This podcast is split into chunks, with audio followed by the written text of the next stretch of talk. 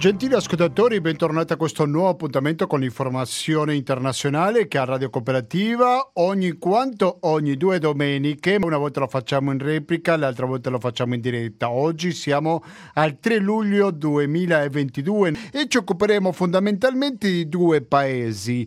Da una parte l'Ucraina, per attenzione, non è che daremo i conti di morti, racconteremo le battaglie e tutto quanto, bensì proveremo a, a vederla questa crisi da un punto di vista diverso diverso, da un punto di vista, se vogliamo, dal basso, perché ci sono tante associazioni che si mobilitano, si occupano di che peggio le sta passando, delle principali vittime di questa guerra. Parleremo con una membro di questa associazione e abbiamo ricevuto registrazioni di una persona che si trova ad Odessa.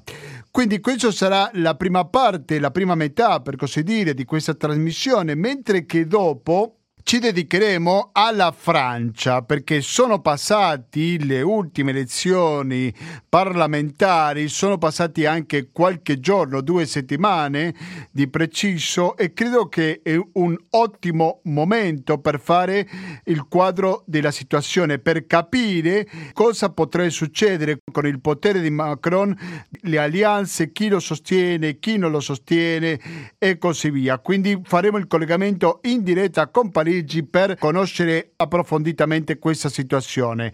Anche se il punto di partenza, a dire il vero, sarà la sentenza di Bataclan che ha avuto luogo eh, la scorsa settimana con la sentenza all'unico terrorista sopravvissuto di questa tragedia. Le hanno dato l'ergastolo, una cosa abbastanza scontata, soltanto che non era dato nessun sconto di pena. Quindi il Bataclan da una parte e la politica francese dall'altra saranno il tema principale della seconda metà di questa trasmissione di Radio Cooperativa che, lo dico subito, vive senza nessun sponsor pubblicitario. Quindi ci potete accusare di qualsiasi cosa tranne di ricevere pressione da parte di un'azienda di qualche sponsor pubblicitario per dire una cosa piuttosto che dire un'altra. No noi siamo completamente liberi. Attenzione che c'è un prezzo da pagare che è il conto corrente postale che è il 120 82 301 e sapete, no? Guarda, sono un po' sudato, sono venuto in bicicletta fino alla radio. L'estate lo rapporto non soltanto con il caldo, ma anche con il momento in cui dobbiamo decidere dove destinare il 5 per 1000. C'è bisogno di ricordare che è importantissimo che il vostro 5 per 1000 vada a finire a Radio Cooperativa? Naturalmente che no, spero, me lo auguro. Allora io ve lo ricordo per sicurezza, è il 922 7861 0289, ripeto 922 7861 0289. Cos'è questo? È il codice fiscale di Radio Cooperativa da destinare il vostro 5 per 1000. A favore non tanto della cooperativa, bensì il nome formale per così dire è l'associazione Amici di Radio Cooperativa.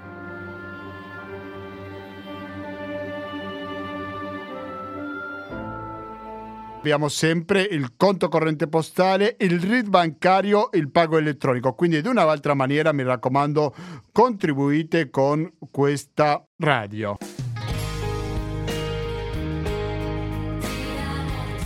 Oggi sì, così mi sono alzato un po' romantico, quindi sentiamo questo ti amo nella versione di un spagnolo, eh?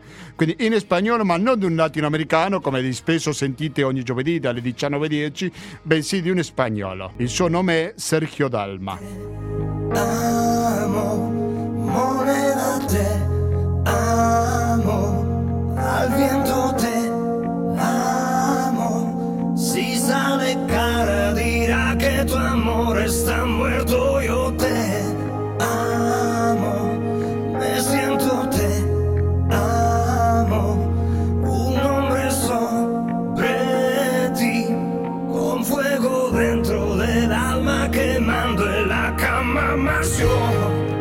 Sentiamo musica molto gradevole, adesso spero, me lo auguro vivamente, però forse quello che eh, stiamo per sentire non è tanto gradevole, o meglio, è gradevole per il lavoro che stanno facendo in circostanze sicuramente molto ma molto complicate. Mi sto riferendo a un'associazione che si chiama Operazione Colomba, che lavora in tanti paesi al mondo, l'Ucraina complessa, ed è per questo che io sono molto curioso di capire l'esperienza che hanno vissuto i diversi cooperanti, che è quello che sentiremo in questa edizione qua a Radio Cooperativa.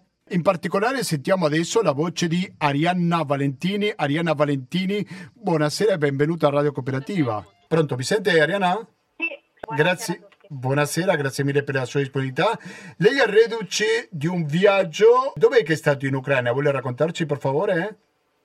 L'Ucraina. Sì, io insieme ad altre persone, ad altre circa 40 persone, ho partecipato ad una carovana di pace nel sud-est dell'Ucraina, e precisamente nella città di Odessa, dove abbiamo organizzato appunto questa carovana della pace ehm, nella città di Odessa perché è una città molto strategica in questo momento eh, dal punto di vista del conflitto e dove sono tra l'altro bloccati quintali, diversi quintali di grano eh, che dovrebbero sfamare tantissimi paesi del mondo e, e, dove l'operazione Colomba ha una presenza, ha un progetto in questo momento al fianco della popolazione.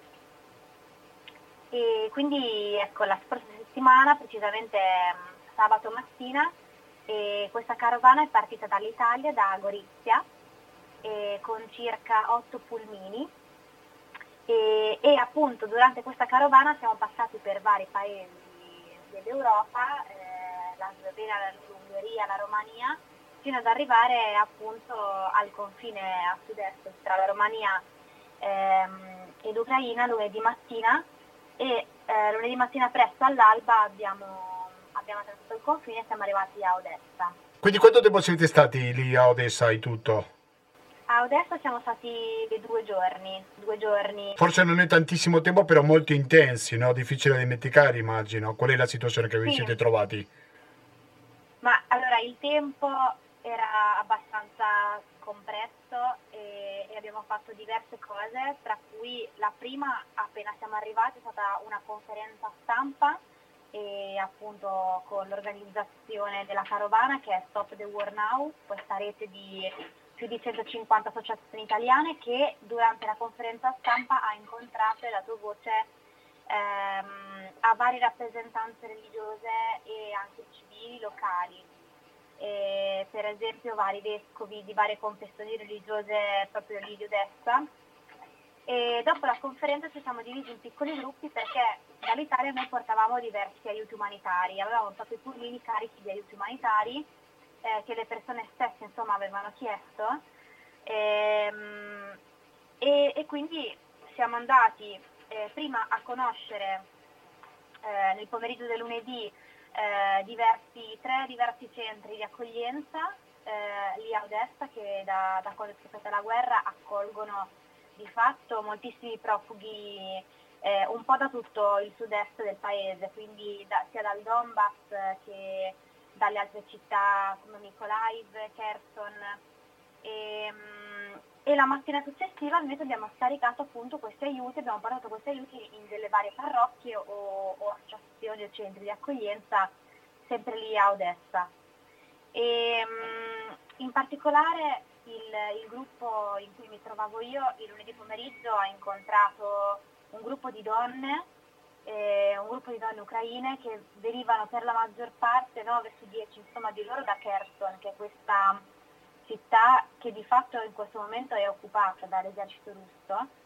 E sì, eh, i loro racconti sono stati molto toccanti ed è stato molto bello poter incontrare, eh, potersi trovare faccia a faccia col, con, eh, con, con, con, le vittime di questa guerra. Ecco mm. che è quello che, che, fa, che, fa, di solito Operazione Colomba sì, in tutti i paesi in cui è presente. Sì, in modo chiaro, però volevo chiedere Arianna, che testimonianza avete ricevuto? Cos'è che vi hanno raccontato queste persone? Ah, queste persone ci hanno raccontato di, eh, di un po' la quotidianità di vivere sotto l'occupazione dell'esercito russo e, e anche del dolore di, di, di provare cioè, a scappare. E qualcuno di loro era riuscito a scappare prima che, che la sua città insomma, venisse, venisse, occupata, questa città, questa, questa città che si chiama Kherson. E, um, altri invece hanno dovuto davvero fare cal- carte false e, e, provare tutti i giorni a trovare un modo per uscire dalla città una volta che um, l'esercito russo insomma, l'ha occupata per cui chiaramente molti volti stanchi e nostalgici anche delle loro case. E una cosa che mi ha toccato è stata che ad un certo punto noi abbiamo detto eh, che visto che scaricavamo gli aiuti umanitari dai nostri pulmini poi rimaneva dello spazio e, e questi pulmini potevano essere riempiti di persone se avessero voluto tornare in Italia con noi. Quindi abbiamo proprio detto guardate se voi volete venire in Italia volete essere accolti, noi vi accogliamo in Italia. In realtà nessuna di queste donne ci ha detto di sì, ecco, tutte volevano rimanere lì vicino, più o meno insomma vicino comunque nel loro paese, vicino alla loro città. Ma questo lei come lo interpreta, Arianna? Nel senso che è mm, una scarsa consapevolezza del vero rischio che stanno correndo, che sono veramente legate alla propria terra e non vogliono assolutamente lasciarla neanche per poco tempo. Che lettura possiamo fare di questo negarsi ad scappare dalla guerra, diciamo così? Che eh, dia si è fatta lei? Prego. Sì, no, io sinceramente questa domanda non gliel'ho fatta, non, non ehm, non è venuta fuori la motivazione per cui vogliono rimanere lì. E io immagino, avendo, cioè anche, avendo anche incontrato in diversi contesti, in diversi, in diversi posti, delle vittime, insomma, vittime di conflitti anche molte recentemente, e, che vogliano rimanere vicine, più insomma, vicine o comunque mh, sul, sul territorio del loro paese per, per un fatto di, di, supporto anche magari morale a, chi rimane lì e, um, o anche nella speranza che, che, che, dopo poco possano tornare a casa. Ecco. Mm-hmm. Tra l'altro moltissime persone anche dall'Italia stanno tornando in Ucraina. Sì, sì, abbiamo visto che una buona parte sono già rientrati non so quanto ha cambiato il panorama questo discorso dell'ultimo attacco criminale, direi, della Russia contro un centro commerciale a Kiev, che era una città che in teoria era salvata, che era esclusa da, dagli attacchi soviet- eh, sovietici, russi, e invece sono stati anche là un attacco contro, contro, i civili. Dunque, adesso cosa facciamo? Sentiremo una, un'altra testimonianza, sempre da Odessa, che ci è arrivato quest'oggi, di un altro operatore dell'operazione Colomba. Volevamo un attimo capire come stanno vivendo questa situazione e così lo lascio che si presenti lui da solo, così ci rispondeva il nostro ospite. Io sono Corrado, volontario di Operazione Colomba, che è il corpo non violento di pace della comunità Papa Giovanni XXIII.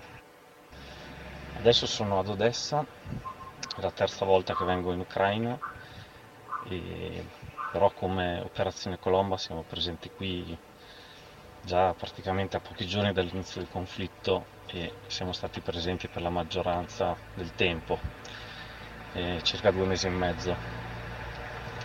Inizialmente mm, la presenza è stata nella zona di Leopoli, poi sono stati fatti dei viaggi in diverse zone colpite duramente dal conflitto, nella zona di Kiev, villaggi di Borodianka, di Buccia, cui sono sono andate a trovare le persone che hanno sofferto le violenze che sono state compiute in quei villaggi e poi ci si è spostati adesso appunto nella zona di Odessa dove abbiamo una presenza stabile. Ecco, noi come Operazione Colomba quello che facciamo è prima di tutto stare vicino alle vittime dei conflitti e poi cercare insieme a loro soluzioni non violente appunto alla violenza, all'ingiustizia, alla disumanizzazione. È molto difficile farlo in questo contesto in cui c'è una guerra molto dura che stiamo subendo, in cui le persone sono abbastanza unite in modo compatto al loro esercito, lo supportano, in cui c'è anche una propaganda comunque in questo senso ed effettivamente non abbiamo trovato molti diciamo, movimenti non violenti che hanno intenzione di rinunciare all'uso delle armi. E sicuramente però abbiamo incontrato molto bisogno di umanità, di vicinanza, di non essere lasciati soli e, e anche molta solidarietà fra le persone. E prima di tutto ci siamo messi in ascolto dei bisogni e quello che ci è stato detto era inizialmente di aiutare le persone a fuggire, in particolare i più deboli, gli anziani, i bambini, le persone con disabilità. E poi sono stati chiesti degli aiuti materiali, cioè cose che hanno cominciato a scarseggiare, fra cui il cibo, particolarmente nelle zone più vicine al fronte, e le medicine. E quindi Operazione Colomba è stata un, un aggancio, una presenza stabile che ha permesso la nascita di un movimento che si è chiamato Stop the War Now, che ha coinvolto oltre 150 associazioni italiane grazie alle quali è stato possibile organizzare delle carovane. Ne è stata fatta una a Leopoli in cui hanno partecipato più di 200 persone con oltre 60 pulmini che ha permesso sia di portare aiuti che di eh, portare in Italia oltre 300 ucraini, preparando anche per loro un'accoglienza in Italia. E ne è stata fatta un'altra poco fa ad Odessa, dove siamo adesso, in cui invece si è focalizzati di più sull'incontrare le persone e portare aiuti, che sono arrivati anche fino al, alla città di Mykolaiv, che attualmente si trova proprio sul fronte e, ed è in una zona particolarmente colpita dove i bombardamenti sono quotidiani e molto duri, dove non c'è l'acqua potabile che deve essere portata tramite cisterne in cui la popolazione sta attraversando un momento davvero impegnativo. Ecco, noi in particolare siamo ad Odessa perché pensiamo che sia un punto nevralgico del conflitto, sia molto significativo essere qui. Odessa probabilmente è proprio uno snodo del conflitto, nel senso eh, sicuramente è un obiettivo strategico per i russi per poter prendere tutto il controllo del mare e collegare il Donbass alla Transnistria, che è appunto stato un obiettivo militare dichiarato. D'altra parte per l'Ucraina è questione di vita o di morte, nel senso se perdono l'accesso al mare, in particolare il porto, la città di Odessa, viene in qualche modo uccisa l'economia ucraina e condannato il paese.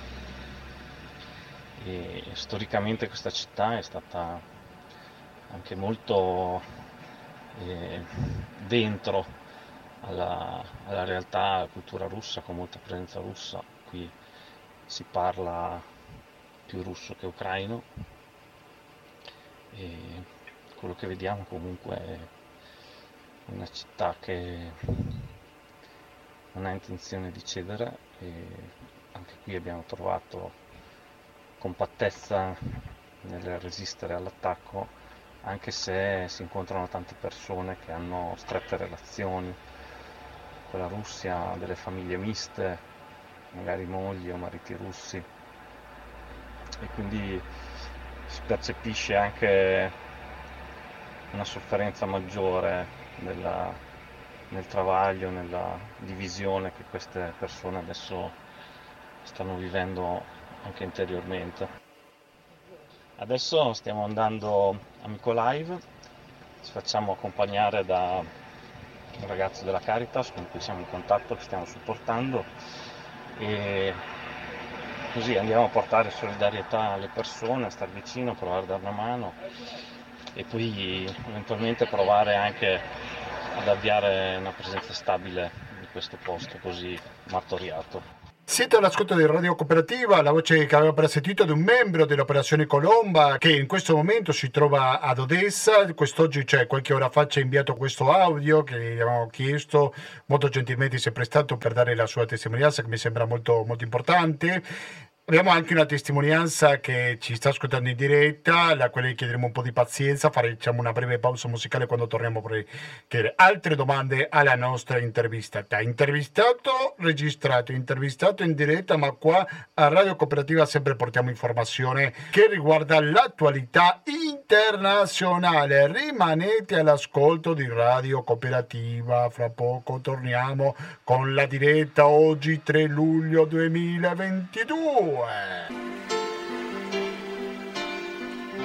Bailar de lejos no es bailar. Es como estar bailando solo.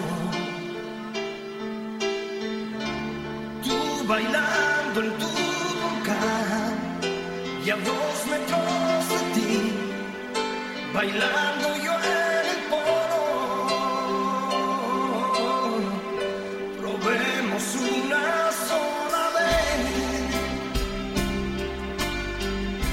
Bailar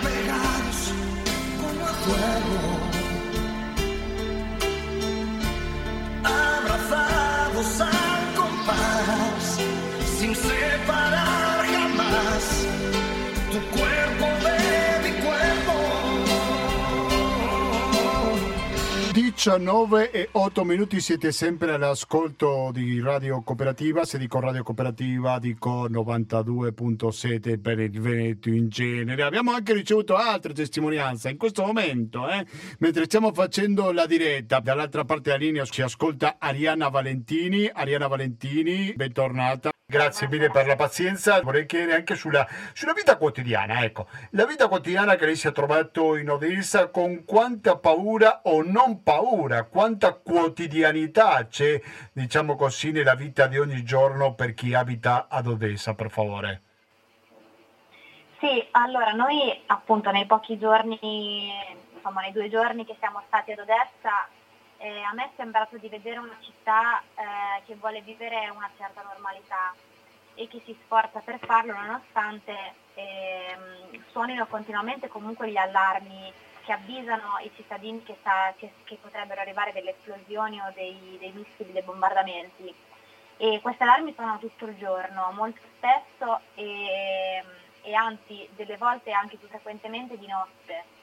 E nonostante queste allarmi, appunto, come dicevo prima, le persone eh, ormai non si, non si nascondono neanche più, non trovano più rifugio nei, nei bunker sotterranei, perché eh, se dovessero appunto nascondersi tutte le volte che sono un allarme, probabilmente smetterebbero di, di fare la loro vita normale, passerebbero tutto il tempo nascosti nei bunker. Quindi ehm, anche noi eh, all'inizio eravamo un po' straniti di questa cosa, che ci siamo abituati a sentire, comunque a girare per le strade della città e, e a non nasconderci, a sentire questi allarmi senza, e, cioè senza che appunto notassimo un- del- dei sentimenti di paura o, eh, sì, o di preoccupazione nelle persone che incontravamo.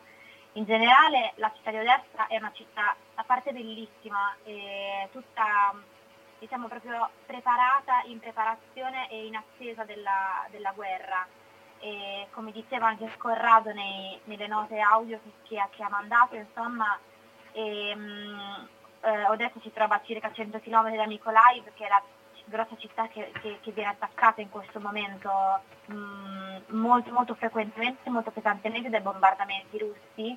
E, e a Odessa ci si sta preparando per l'arrivo dell'esercito russo, si stanno scavando le trincee, e, mh, tutti i palazzi principali, gli edifici principali sono stati ricoperti di sacchi di sabbia, per cui è una città in attesa che però a, a mio avviso vuole anche continuare a vivere una, una vita normale e si sforza ecco, di farlo. Io vorrei approfittare questo contatto perché sull'attività dell'operazione Colombare, non soltanto in Ucraina, in realtà io vi conosco più che altro dedicandomi in un'altra trasmissione, quella di giovedì sera all'America Latina, che siete molto presenti pure in Colombia, Sì. non tanto a Bogotà, bensì nella campagna della Colombia, diciamo. Esatto. Ecco, eh, ma voi in che altre parti del mondo ci siete oltre la Colombia e l'Ucraina? Come ha detto lei, l'Ucraina è un progetto abbastanza recente, nato appunto adesso eh, qualche giorno proprio dopo lo scoppio del conflitto. E, mm, in realtà l'operazione Colomba nasce nel 1992, quindi di quest'anno, anzi pochi giorni fa, ha anche compiuto 30 anni e, e nasce da, mm, da, alcune, diciamo, da, alcuni obiettori di coscienza da Rimini che, che mh, mm, scoppiata la guerra nei Balcani sono partiti per vivere eh, per vedere la guerra dalla parte dei, dei civili, dalla parte delle vittime delle guerre e da quel momento, dal 92, tanti progetti si sono, si sono aperti, poi si sono chiusi perché le emergenze finivano. In questo momento abbiamo diversi progetti aperti. Uno, eh, come diceva lei, appunto in Colombia, in una comunità di pace che si chiama San José de Apartadó, e un altro in Palestina da, da diversi anni, anche lì, e, um, ora da, dall'anno scorso in Cile poi in Libano dove sono stata, dove sono stata io, in un campo profughi di profughi siriani. E, um, ecco, e questi qui sono... Vedo Arianna che a lei gli piace andare a posti molto tranquilli, molto noiosi quasi direi, no? Cosa è successo a Libano? Cosa ha riscontrato lì? Eh, ma comunque ecco, quello che, quello che cerchiamo di vivere cioè quello che la, l'operazione Colombo cerca di vivere appunto questa vicinanza alle vittime dei conflitti che passa per la condivisione della vita quotidiana. Quindi non, non si arriva in un, diciamo, in un posto che sta vivendo un conflitto con un'idea in testa o un progetto già scritto, ma si va a vivere eh, al fianco appunto delle persone che a volte significa anche ehm, costruire una tenda in un campo profughi e vivere lì quindi per esempio i, vo- i volontari che sono giù adesso nel progetto del Libano eh, vivono eh, in una tenda in un campo profughi di profughi siriani nel nord del Libano, a pochi chilometri dal confine con la Siria. E, e questo succede chiaramente con eh, le specificità di ogni luogo, però nello stesso modo in ogni, in ogni posto in cui si trova l'operazione Colomba. E, per esempio in Palestina siamo a fianco di un villaggio di pastori palestinesi nelle colline a sud di Ebro, nel villaggio di Atuani, eh, che da molti anni resiste in modo non violento all'occupazione israeliana di quei territori. E, e lì si vive proprio nello stesso villaggio dei, dei palestinesi. E, e, questo ecco, succede appunto in modi diversi, ma eh, con la stessa modalità, ecco, di, di, proprio di vicinanza con le vittime del conflitto. Ringrazio tanto la nostra intervistata, ricordo il suo nome Arianna Valentini dell'Operazione Colombia, la ringrazio molto per la sua disponibilità per raccontarci quella testimonianza in esclusiva, ok? Grazie e buon lavoro soprattutto. Non so se pensa Grazie. andare come rappresentante dell'Operazione Colombia da qualche altro paese in conflitto. Eh, speriamo di poter partire presto, sì. In bocca al lupo allora, ok? Grazie. Grazie. Un saluto. Abbiamo ricevuto una testimonianza, ma sto parlando di pochi minuti fa di un'altra operata che si chiama Paola che racconta di Mykolaiv, della situazione dei volontari che aiutano i civili, quindi una testimonianza, un'altra testimonianza che arriva sempre dall'Ucraina e così ci racconta Paola. Buonasera a tutte e tutti, io mi chiamo Paola e sono una volontaria di Operazione Colomba e da qualche giorno mi trovo in Ucraina, a Odessa, insieme al gruppo delle volontarie e dei volontari di Operazione Colomba. In questo momento ci troviamo in macchina e stiamo tornando da Mykolaiv, che è mm, credo la città la città grande più vicina al fronte dei combattimenti in questo momento. Eh, Corrado ha, nell'audio insomma, precedente ha spiegato molto bene in generale perché siamo qui e cosa stiamo provando a fare per cui io vi racconto un pochino della nostra giornata di oggi. E siamo andati insieme ad un amico di Odessa a trovare un gruppo di volontari che dall'inizio della guerra eh, ha aperto un centro di, un centro di, di aiuti umanitari aiuti che vengono distribuiti alla popolazione, a chi ne fa richiesta, a chi ne ha più bisogno. Questo posto era prima della guerra un normalissimo bar che è stato adesso adibito diciamo, a questo uso emergenziale. a causa chiaramente della situazione. Mm, la gente è molto stanca, però, però quasi nessuno vuole più lasciare la città, cioè le persone preferiscono rimanere qui, alcuni ci hanno detto che uscirebbero, che andrebbero via solo in caso di invasione quindi di una nuova occupazione, perché Mykolaiv c'è già stata, in caso di una nuova occupazione russa le persone lascerebbero la città. Quindi al momento eh, la maggior parte preferisce rimanere qui. Eh, la situazione è chiaramente molto critica. Mm, un elemento che è sempre presente nelle nostre giornate eh, ad Odessa è l'allarme antiaereo che avvisa che c'è una minaccia che arriva dal cielo. Non si sa chiaramente se il missile colpirà o no e dove colpirà. Però diciamo che a Odessa le persone sono ormai stanche. Dopo questi mesi di guerra sono stanche di dover correre nei rifugi per più volte al giorno, eh, sia di giorno che di notte, quindi molte persone semplicemente continuano a fare la loro vita perché cercano la normalità anche in mezzo a questa guerra. Mykolaiv invece quello che ci hanno detto oggi è stato che non c'è neanche il tempo di attivare gli allarmi spesso perché trovandosi così vicina al punto da cui i missili vengono lanciati, questi missili arrivano di solito proprio quando l'allarme non c'è. Per cui ecco, questa è, è la situazione che abbiamo trovato.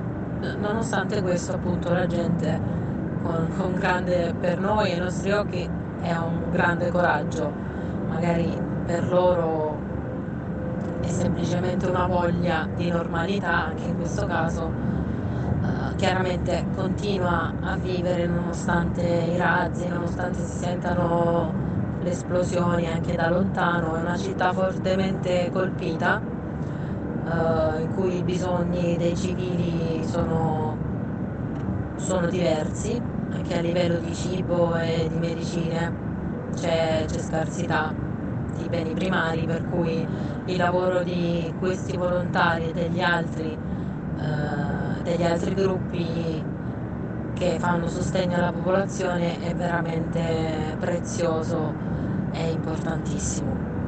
Uh, per noi è stato molto bello poter trascorrere un giorno insieme a loro e vedere la città che oggi era semivuota e, e niente, stiamo appunto provando a capire in che modo possiamo portare il nostro piccolo contributo anche qui. Il problema principale nella città di Mykolaiv a partire dal mese di aprile è il problema dell'acqua, perché appunto ad aprile è stato bombardato l'impianto di distribuzione e di depurazione idrico e quindi eh, non si trova eh, acqua potabile in città. Eh, da eh, qualche settimana sono stati attivati dei modi per distribuire quotidianamente l'acqua eh, potabile alla popolazione.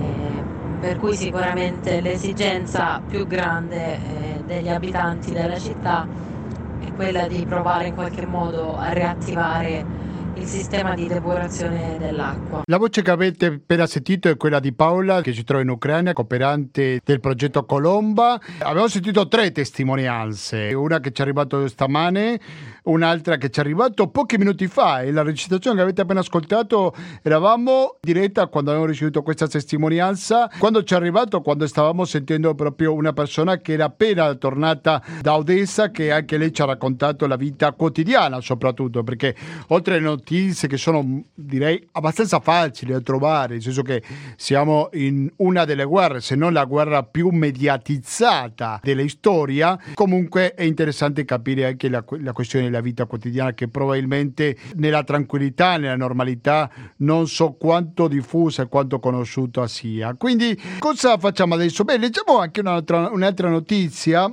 sempre che riguarda la guerra, l'abbiamo lasciato in secondo termine appunto perché era più importante, al mio modesto parere, sentire una testimonianza in diretta di che questa realtà la vive dal basso veramente. Allora dicevo, l'ANSA invece scrive Ucraina un braccio di ferro fra Mosca e Kiev sul controllo del Lugansk raid sull'aeroporto di Melitopol. Gli ucraini ammettono Lysychansk, probabilmente l'ho pronunciato male, potrebbe cadere nelle mani russe.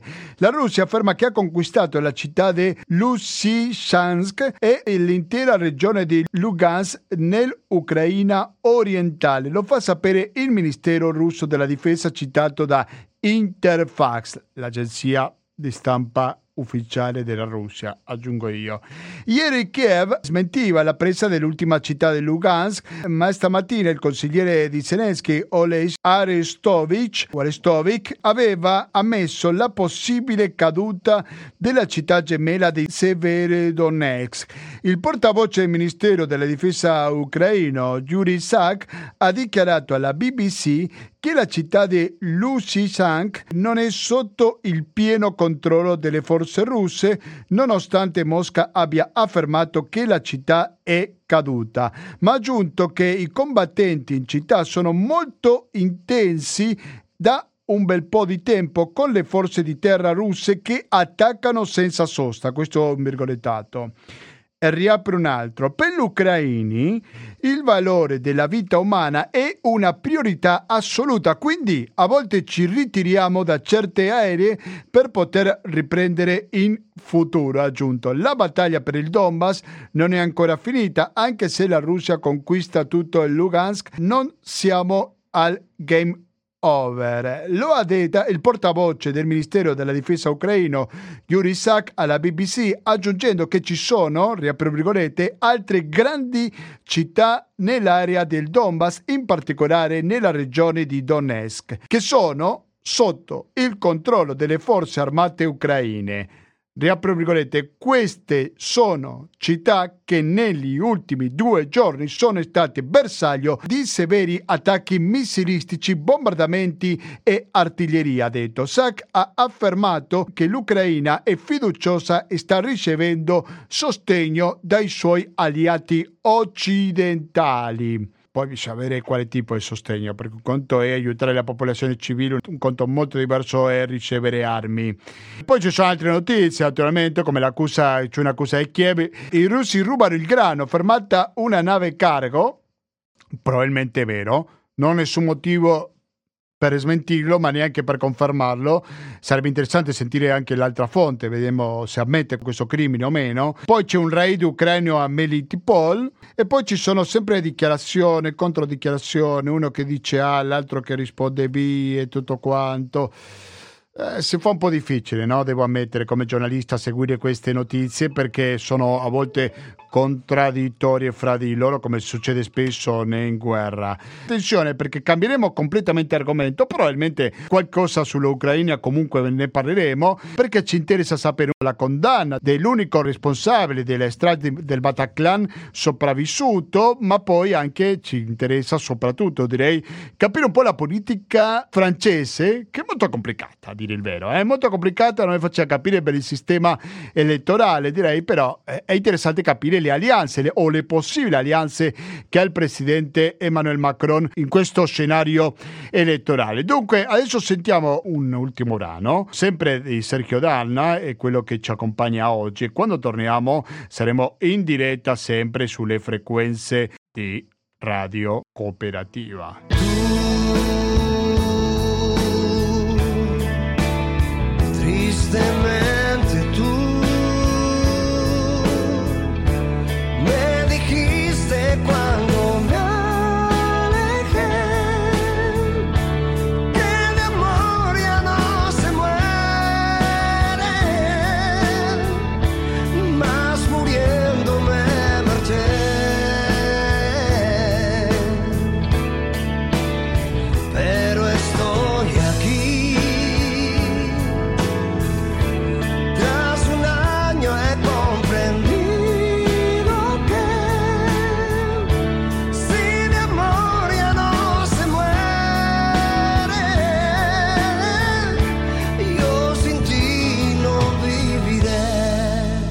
Sono le 19.32 minuti, siete all'ascolto di Radio Cooperativa e in questa trasmissione che va in onda, lo ricordo, ogni domenica dalle ore 18.30 fino alle ore 20. Questo vuol dire che in questo momento partiamo con la seconda metà di questa trasmissione. Ci interessa capire la situazione attualmente in Francia, perché in Francia lo sapete che è stata un po' notizia per diversi motivi. Eh? Notizie che riguardano sicuramente la giustizia, gli ex terroristi rossi che la Francia ha negato la giustizia francese ha negato la estradizione in Italia, poi c'è la questione del Bataclan, però ci concentreremo soprattutto sulla politica, su cosa sta succedendo adesso con le trattative di Macron che non ha la maggioranza assoluta, questo l'abbiamo capito subito dopo appena finito lo spoglio elettorale di due settimane fa. Se io penso a Francia, non so voi, ma io penso al giornalista Luca Andrizzi che si trova a Parigi. Luca Andrizzi, buonasera e bentornato a Radio Cooperativa. Buonasera Gustavo e buonasera a tutti gli ascoltatori di Radio Cooperativa da Parigi. Grazie mille per la tua disponibilità Luca. Allora, prima di tutto vorrei chiederti quanto ha colpito questa sentenza del Bataclan, l'unico terrorista sopravvissuto a questo attacco come condannato numero uno naturalmente, ma non è l'unico. Certo. Ecco, cosa possiamo dire sulle ripercussioni di questa sentenza giudiziaria, Luca Andrizzi? Allora, eh, è, un processo, è, un processo, che farà la storia della, della giurisprudenza e del diritto in Francia perché c'è stata, è stata istituita una corte, una corte, una corte d'assise speciale a Parigi eh, con dei giudici antiterrorismo e, e con uh, il, l'avvocato generale, gli avvocati generali che sono i procuratori, diciamo l'accusa, la pubblica accusa, che sono tutti, tutti quanti specializzati nel terrorismo. È un processo che è durato nove mesi e che è stato raccontato molto dai media perché ci sono credo 416 parti civili fra associazioni di vittime e parenti delle vittime, quindi 416 parti civili, cioè, cioè è, stato, è, stata costruita un'aula nuova per questo processo, quindi un, veramente un processo che farà la storia in, uh, in Francia. Adesso, su, per quanto riguarda la sentenza che c'è stata mercoledì, c'è la sentenza di primo grado, poi eh, i condannati e il, gli avvocati generali, cioè quelli che sono i sostituti procuratori, i procuratori della Repubblica in Italia, hanno dieci giorni per fare appello. E come tu dici bene, Salah Abdeslam, che è l'unico sopravvissuto del comando che seminò il terrore il 13 novembre del 2000 del 2015 al Bataclan con, uh, con uh, quasi 100 vittime e, e 200 feriti, eh, è sta- ha, non è scappato alla, alla, pena massima che è l'ergastolo non compressibile, eh, cioè l'ergastolo, eh, come forse voi sapete, gli ascoltatori sanno, l'ergastolo in Italia può essere compressibile dopo 26 anni, cioè la persona può uscire eh, con determinate condizioni dal carcere dopo 26 anni di carcere. Invece questo ergastolo non compressibile è una vuol dire che è una, una, specie di condanna a rimanere tutta la vita, eh, una specie di condanna a morte, diciamo, a rimanere tutta la vita in, in prigione. Io devo dire la, la, pubblica opinione si aspettava questa, questa, pena molto pesante, anche se ci sono stati molti dibattiti di diritto, perché eh, Salah Destam con i suoi avvocati si è difeso dicendo che lui non aveva ucciso nessuno. Cioè lui con le sue mani, con, con via le armi, non aveva ucciso nessuno, insomma all'inizio anche il suo atteggiamento è stato un po' provocatorio quando, eh, quando fu, fu, interrogato la prima volta e poi invece eh, a, un certo momento eh, la sua attitudine un po' oscillata, si è anche detto triste di quello che era successo e, e quindi mh, mm, insomma ciò non gli, ha, non gli è valso una, una, pena più leggera, ecco, perché l'ergastolo incompressibile è la pena massima questo cambio di posizionamento da parte di Beslam è una questione, secondo te, sincera o si tratta soltanto di una strategia da parte della difesa? Questa è una domanda da un milione di dollari, effettivamente è la tipica domanda da un milione di euro di dollari perché non si sa quello che corre in testa a questa persona che chiaramente una volta che si è vista presa dalla polizia sapeva benissimo che non sarebbe uscita presto dal carcere. Eh, questo io non lo so, comunque ho sentito un'intervista di una delle parti civili che una, un genitore di una, di una, ragazza, di un ragazzo uh, uccisi al Bataclan, che ha detto, diceva che questo processo è servito anche per vedere che gli accusati, che sono Salah Destra, ma altri accusati, perché ci sono state una decina di pene distribuite a delle persone che hanno aiutato questi, questo comando terroristico, gli accusati hanno avuto, cioè hanno, come dire, c'è stato un, uh, un contatto umano, fra virgolette, fra le parti civili e gli accusati che, eh, vabbè, eh, questa parte civile diceva appunto che c'è stato si sono resi conto che sono uomini anche questi accusati e non, e non sono delle, delle, bestie come venivano descritte. Insomma. Quindi questa è, abbastanza forte come dichiarazione perché pensare insomma, a, a tutte queste persone che sono state uccise e in più tantissime che sono state menomate, che hanno perso un membro, una, un braccio, una gamba, hanno perso un occhio, hanno avuto decine di operazioni chirurgiche, evidentemente c'è sempre, eh, c'è sempre un momento in cui oltre alla giustizia si guarda anche eh, l'umanità, no? quello che c'è oltre la giustizia, no? oltre la fredda tecnicità del codice penale, del codice di procedura penale. Ecco, quindi anche per questo volevo, eh, dicevo che è un processo che farà la storia, nel senso che Salah Abdeslam eh, ci sono anche delle falle nell'accusa, nel senso che sì, certo, lui faceva parte del comando, però non si sa quale fosse suo, la sua precisa funzione di questo comando. E quindi eh, c'è, c'è una condanna che ha una parte di diritto sicuramente, ma anche una parte emotiva, perché dando l'ergastolo incompressibile a Saad Islam si cerca di dimenticare, di mettere una pietra sopra questo avvenimento che è stato un disastro per la Francia e, e di dimenticare tutto sì. e di mettere in carcere un colpevole e fine di, di, di, come dire, di sotterrarlo e di, di, cercare di dimenticare. Volevo un, aggiungere giusto una Prego. cosa, Gustavo, eh, se posso su questo, questo processo che a mio avviso eh, è stato quasi fin troppo mediatizzato perché nel processo sono stati anche eh, sono stati sentiti dei, gran, dei, grandi politici, il presidente dell'epoca François Hollande, ma anche i tecnici, cioè si diceva questo processo lo facciamo certo per rendere giustizia alle vittime, alle famiglie delle vittime che sono rappresentate da parti civili, ma anche per capire cosa non ha funzionato nei sistemi di informazione e nei sistemi di polizia francesi che non sono riusciti a evitare il peggio. Ecco, da questo punto di vista il processo, da quello che ho potuto, ho potuto leggere dai colleghi che lo hanno su- seguito, non è stato un successo perché in sostanza eh, i servizi di, di, informazione, i servizi segreti francesi, la polizia francese non è riuscita a capire quello che non ha funzionato per, per, evitare un domani che si possa ripetere.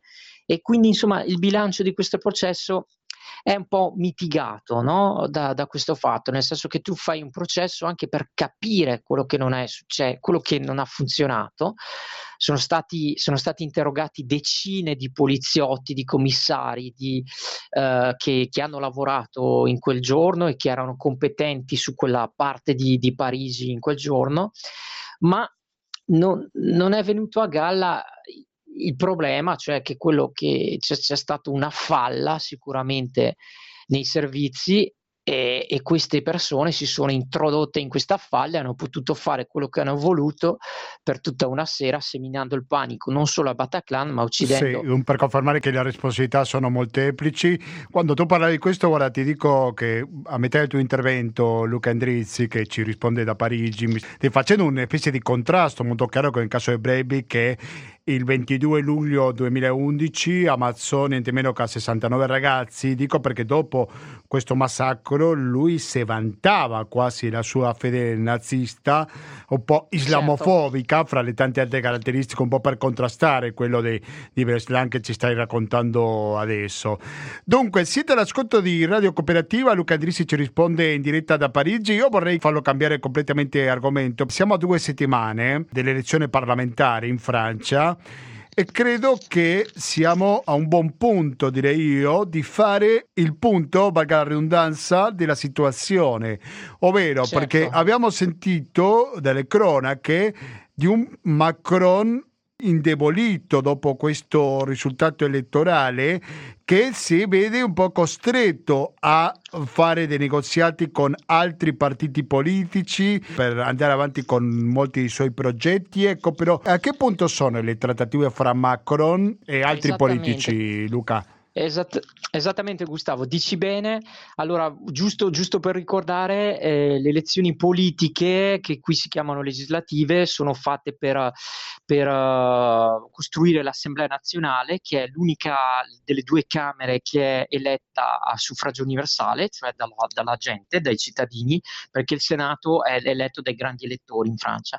Dunque, Macron non ha avuto, dopo i due turni di elezioni, non ha, avuto, non ha più totalizzato la maggioranza assoluta dei, eh, dei deputati del suo partito e quindi chiaramente eh, per tutti i progetti di legge che lui vuole presentare, che via il primo ministro, che è la signora Elisabeth Born in questo momento, eh, che ha dato tra l'altro le sue dimissioni dopo questo risultato disastroso per il partito di Macron.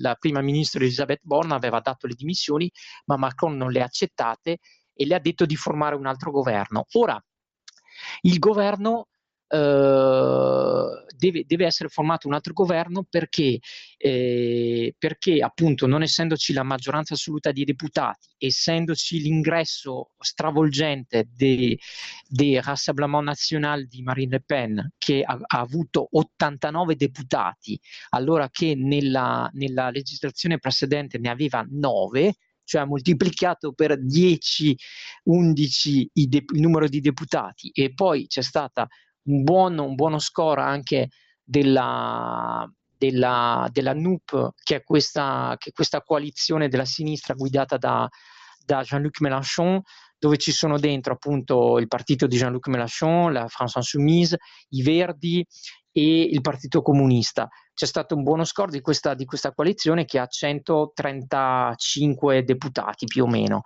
E, però eh, il problema è che, e poi c'è la destra, la destra repubblicana, di, le Républicains, che, che, ha avuto una trentina di deputati.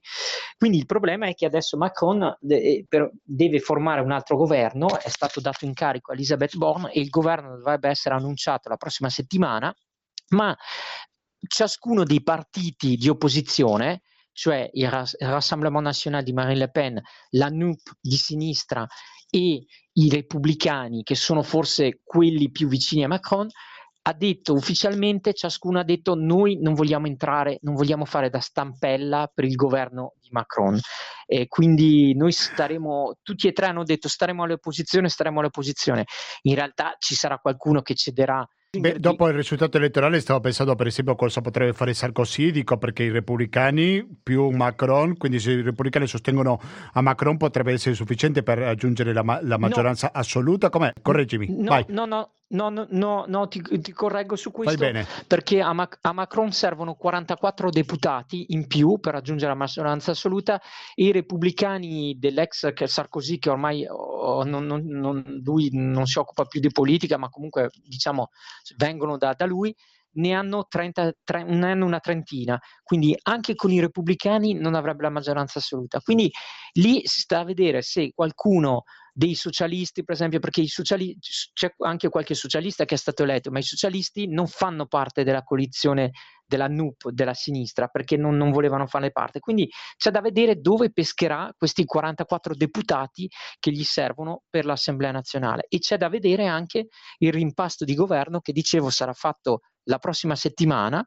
Quindi per forza nel governo di Macron, nel governo di Elisabeth Borne, scusatemi, che è il primo, primo ministro, ma che è comandato da Macron, ci saranno per forza degli ingressi nuovi, probabilmente di eh, eh, vedremo se qualcuno, ripeto, se qualcuno del Rassemblement National o dei repubblicani o della sinistra cederà alle lusinghe di Macron per entrare in questo governo. Tutti hanno detto che non vogliono farlo, che vogliono stare all'opposizione, che eh, per tutti quanti Macron è uno sparacchio, ma qualcuno sicuramente anche nelle votazioni di ciascuna legge probabilmente non voterà come il gruppo cioè ci sono i franchi tiratori, non voteranno come il gruppo dice, ecco, insomma.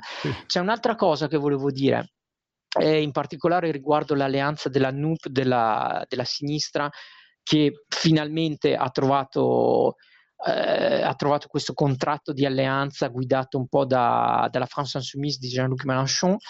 Eh, questo contratto di alleanza prevede che ciascun deputato, una volta eletto, eh, diciamo, eh, la NUP può anche spaccarsi in Parlamento, non deve per forza essere un blocco unito. questo secondo il contratto che è stato fatto prima con i tre partiti che la compongono. Quindi c'è anche da vedere se su alcuni testi, per esempio, uno dei primi testi di legge che dovrà passare sarà un testo di legge che è consacrato alla, è dedicato al, agli aiuti contro l'inflazione. E c'è anche da vedere se qualcuno della sinistra o, o appunto del Rassemblement National de, di Marine Le Pen magari voterà anche delle leggi eh, che sono proposte da, dai deputati macronisti, ma che ah, possono andare bene, diciamo, anche alla sinistra. Ecco, per esempio, il primo testo di legge che, che, che vi dicevo, appunto, consacrato, dedicato al, a delle azioni per uh, lottare contro l'inflazione, probabilmente è un testo di legge abbastanza popolare e quindi facile da far passare dalla maggioranza. Ma per esempio c'è un testo di legge che, vogliono, che la maggioranza vuole far passare, la, la maggioranza di Macron vuole far passare, che è sull'allungamento dell'età pensionabile, e quello lì chiaramente nessuno, ne, dico nessuno, dei, delle partiti che stanno all'opposizione è d'accordo con questo. Quindi io direi che ci sono alcune leggi su cui probabilmente Macron sarà più facilitato e il Parlamento magari le passerà più facilmente ed alcune altre che secondo me eh, non, non, potranno mai essere votate, come per esempio l'allungamento dell'età pensionabile. Riprendo un po' le tue parole, Luca Andrizzi. A me un dubbio mi è venuto, no? Un partito assolutamente debilitato, pressoché inesistente come quello socialista, potrebbe diventare alla fin dei conti l'ago della bilancia della politica francese? Questa è una domanda interessantissima, Gustavo, perché eh, i socialisti hanno, hanno, avuto degli eletti, adesso non mi ricordo il numero di eletti, ma hanno, qualche, hanno degli eletti e i socialisti stanno all'esterno della coalizione di sinistra della NUP e, e, quindi chiaramente i socialisti e i repubblicani sono quelli che verranno, che sono stati ascoltati per primi nelle, per fare il rimpasto di governo da Elisabeth Borne e sicuramente sono stati ascoltati anche da, da Macron, sono stati invitati all'Eliseo per vedere se possono fare da stampella al suo governo. E, e questa è un'ottima, è un'ottima, domanda perché effettivamente un partito che praticamente non esiste più, però ha qualche, ha qualche diciamo, deputato e Macron li sta contando sulla dita delle mani i deputati che gli servono. Quindi uno di qua, uno di là, uno di qua, uno di là. Ti ricordi per caso quanti parlamentari ha il Partito Socialista o la percentuale di voti che ha ottenuto due settimane allora, fa? Ho... Faccio un appello alla tua memoria, prego. Che No, ti ringrazio Gustavo. Purtroppo eh, non, non, so, non, mi ricordo di preciso okay, quanti, purtroppo quanti ne abbia, ne abbia, il Partito Socialista. Io posso dirvi con certezza che eh, i repubblicani ne hanno una trentina e che i deputati del, uh, che mancano a Macron sono 44 per avere la, la maggioranza quindi eh, assoluta e quindi i socialisti dovrebbero averne meno di 10 comunque. Perciò eh sì, ma con poco lui... possono ottenere molto, diciamo. Certo, esattamente, eh, esattamente. Sicuramente Macron sta facendo la corte a due, a due, a due tipi di, di deputati, I, i, repubblicani, sicuramente la destra, la destra diciamo repubblicana e, e i socialisti, anche perché lui è un, è un, vecchio socialista, ricordiamolo, Macron era, era un, una, un, braccio destro di, del, di, François Hollande, l'ultimo presidente socialista, è stato anche, presidente, è stato anche ministro dell'economia di François Hollande, quindi Macron diciamo, ha un passato da socialista, e ha, e, e, però anche se le sue idee diciamo, sono lì totalmente liberiste, come quelle dei repubblicani, quindi su questi due partiti lui pescherà sicuramente poi il problema è vedere se ne avrà sufficienti per, per raggiungere il numero di 44.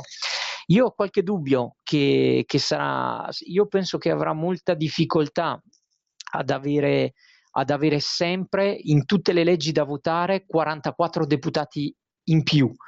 Eh, è possibile, come dicevo prima, che su alcuni testi di legge che sono di una fibra più sociale e aiuti, di aiuti alla popolazione, eccetera, come il primo che dovrebbero fare, è possibile che anche la NUP e, e il partito di Marine Le Pen votino per, per, la legge.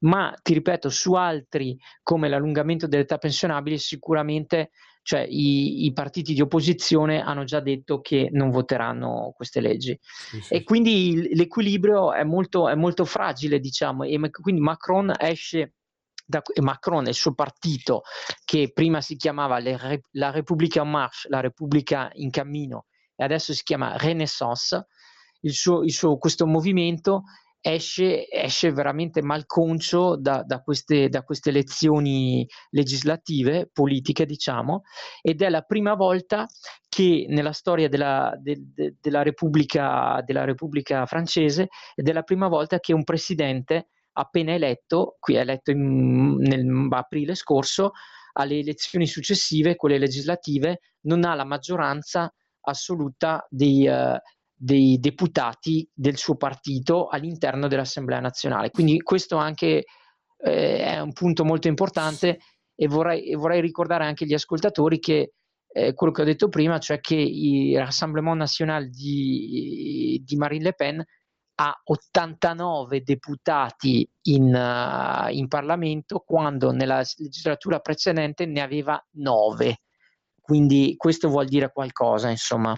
Un dato che sicuramente non ci lascia per niente tranquillo. Io vorrei chiederti anche per il fenomeno Mélenchon, nel senso che tu che sei un attento osservatore della politica francese, ma sempre hai continuato a seguire pure la politica italiana. Perché c'è un fenomeno così forte, secondo te, dal punto di vista sociale, culturale, non mi interessa tanto il nome di Mélenchon, ma che permette alla società di avere un candidato così forte della sinistra e qua in Italia ce le sogniamo un personaggio così forte dal punto di vista politico? C'è. Certo, allora c'è da dire che Mélenchon eh, fa, fa, politica da, da, da, 30 anni, anche lui è un vecchio socialista che poi ha fondato appunto questo partito che è la France Insoumise che si schiera più a sinistra chiaramente de, del partito socialista. Allora io penso che il, il, il fulcro, il vero, il, vero, la vera azione che ha dato forza a Mélenchon è stato il fatto di riunire in una, dopo le scoppole che la sinistra si è presa anche in Francia e dopo il fatto il, il Partito Socialista che rappresentava un po' la sinistra che sta sparendo, come hai detto tu gi- giustamente, lui ha preso, diciamo, approfittato di questo vuoto che si era fatto a sinistra e ha detto mettiamo insieme le nostre forze, quindi ha, ha chiamato il Partito Comunista, i Verdi e il suo partito per fare questa alleanza che si chiama NUP, che vuol dire nuova, nuova unione dei partiti di, di sinistra.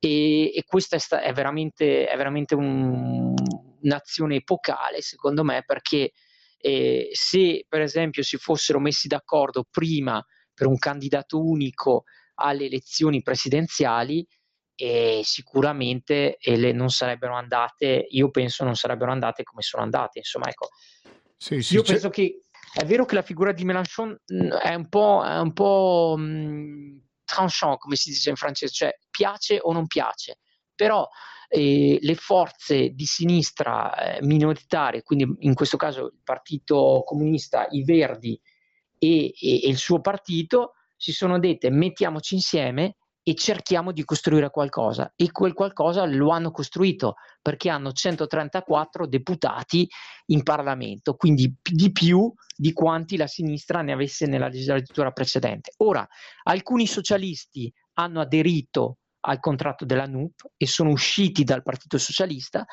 altri socialisti invece hanno detto no, noi alla NUP non ci interessa, noi rimaniamo Partito Socialista e stiamo fuori.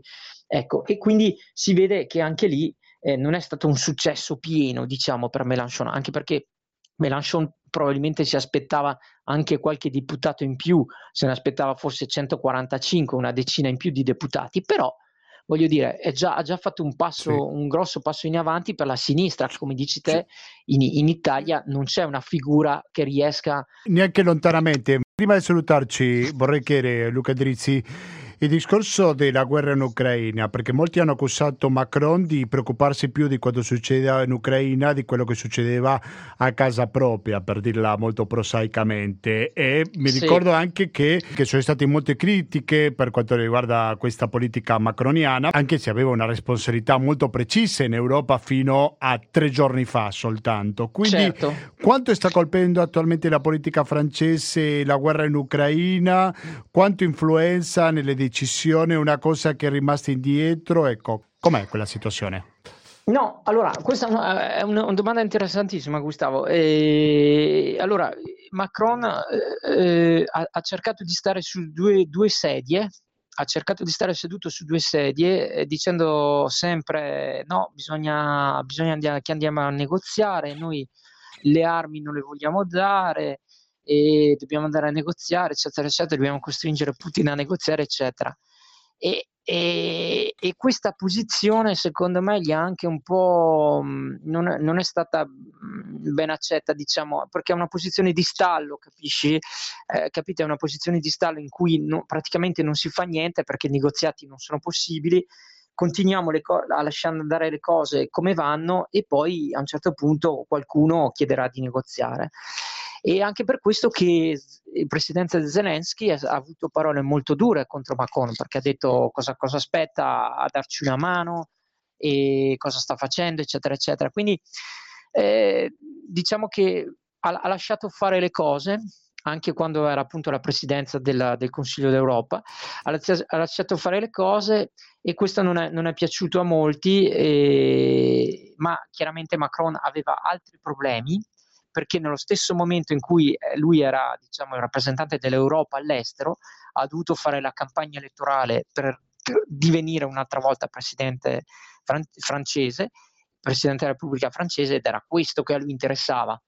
E, e quindi su, ha, ha, dimostrato che non è stato capace di, di agire su più fronti, sì. cioè agire in maniera eh, incisiva sul fronte u- ucraino, del conflitto ucraino-russo, e agire in maniera incisiva eh, allo stesso tempo sul, sul piano nazionale, perché io la vedo così, sebbene lui sia diventato di nuovo presidente, è diventato di nuovo presidente con molti meno voti della volta precedente, con molti più voti per Marine Le Pen che aveva di fronte, quindi una mezza sconfitta e soprattutto le elezioni politiche successive di cui abbiamo parlato ampiamente non gli danno la maggioranza al Parlamento. Certamente. Quindi Diciamo che è una, vitto- una, vittoria molto, molto relativa. Sì, voleva sua, fare ecco. il multitasking, evidentemente Emmanuel Macron, ma tanto bene non è andata.